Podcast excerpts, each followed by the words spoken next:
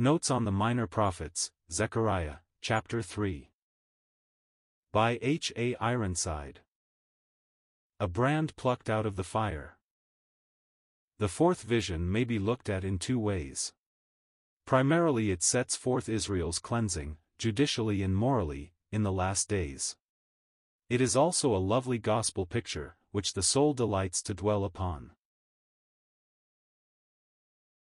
Joshua the high priest, the associate of Zerubbabel, the uncrowned heir of David's line, is seen standing before the angel of Jehovah, as if for judgment. At his right hand appears Satan, the adversary, ever the accuser of the people of God.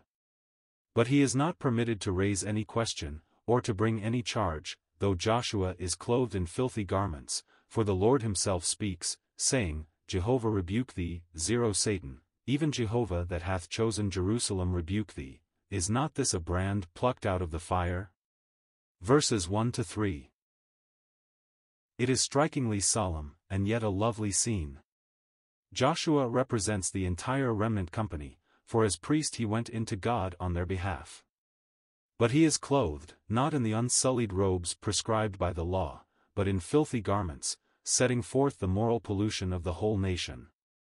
Isaiah's description well accords with this significant picture, why should ye be stricken any more? Ye will revolt more and more, the whole head is sick, and the whole heart faint. From the sole of the foot even unto the head there is no soundness in it, but wounds, and bruises, and putrefying sores, they have not been closed, neither bound up, neither mollified with ointment. Isaiah 1 verses 5 and 6. Constitutionally corrupt, the filth of Judah's pollution defiled all her garments, and made them filthy and vile in God's sight. Who would have supposed any people so unclean could have been accepted of Jehovah? Surely the adversary would find ready ear when he sought to prefer his charges before the throne of infinite holiness.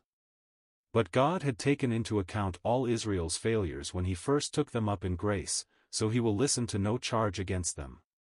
He rebukes the devil with the declaration that he has chosen Jerusalem, and that Joshua, as the people's representative, is a brand plucked out of the fire.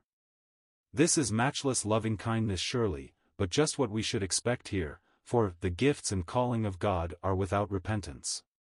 He will chasten and discipline his failing people, but he will not allow Satan to prefer a single charge against them, for provision has been made for their moral fitness for his presence.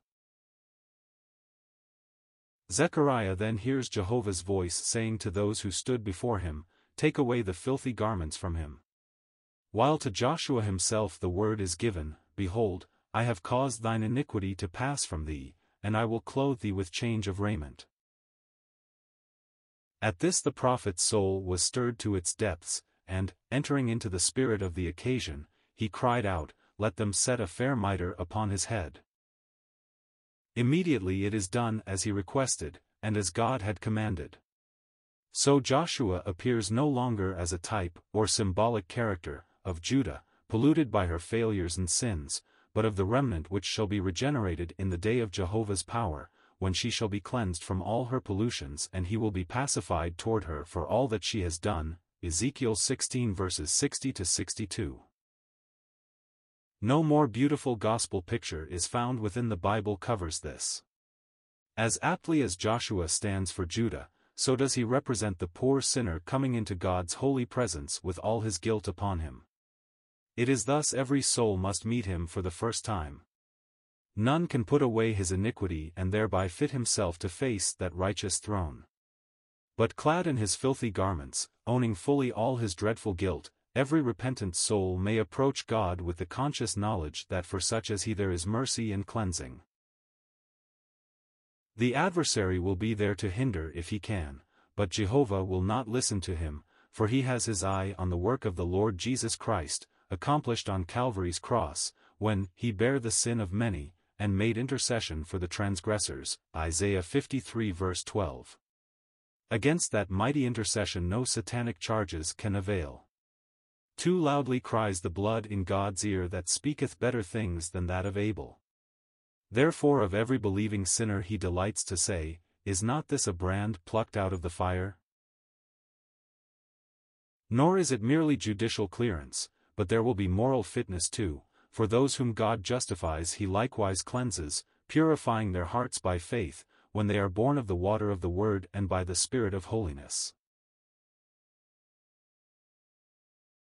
To Joshua, after he has been vindicated, cleansed, clothed, and crowned, the angel of the Lord protests, bidding him hear the word of Jehovah of hosts, that he may walk in his ways, and keep his charge, assuring him that if there be faithfulness and devotedness, he will judge God's house and keep his courts, having places to walk among these that stand by, that is, being associated with those seraphic beings whose joy it is to obey the slightest behest of the all-glorious and thrice-holy One. Verse 7 Thus are God's redeemed ones called to serve him whose grace has plucked them as brands from eternal fire. And so, in the coming age, will restored and purged Israel delight to obey the voice of him who shall have made them willing in the day of his power. In verse 8 Joshua and his fellows are said to be men wondered at, or, more correctly, men of signification, making clear that we have been correct in seeing in the high priest and his companions likewise, symbolic personages.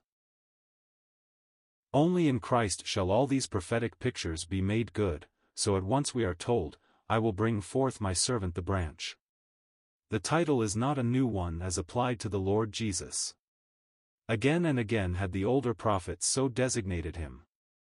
Isaiah more than once foretold the day when the branch of the Lord should be for beauty and for glory, Isaiah 4 verse 2, 11 1, and Jeremiah twice spoke of David's righteous branch, who was to be called Jehovah Tzidkenu, Jeremiah 23 verses 5 and 6 and 33 15, 16.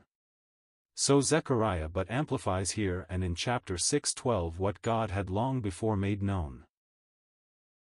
The branch of verse 2 is identified with the stone of verse 9, which is to be engraved as with the engraving of a signet, with the sign of perfect intelligence, namely, seven eyes.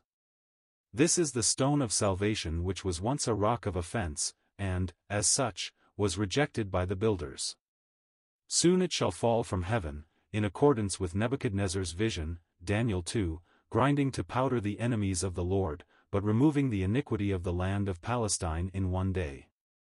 Then shall the blessings of Messiah's reign be entered into by the spared remnant, who shall call every man neighbor, under their own vine and fig tree. It is an apparently abrupt conclusion to so marvelous a chapter, but it accords with the general character of Zechariah, where sudden terminations and quick transitions abound throughout.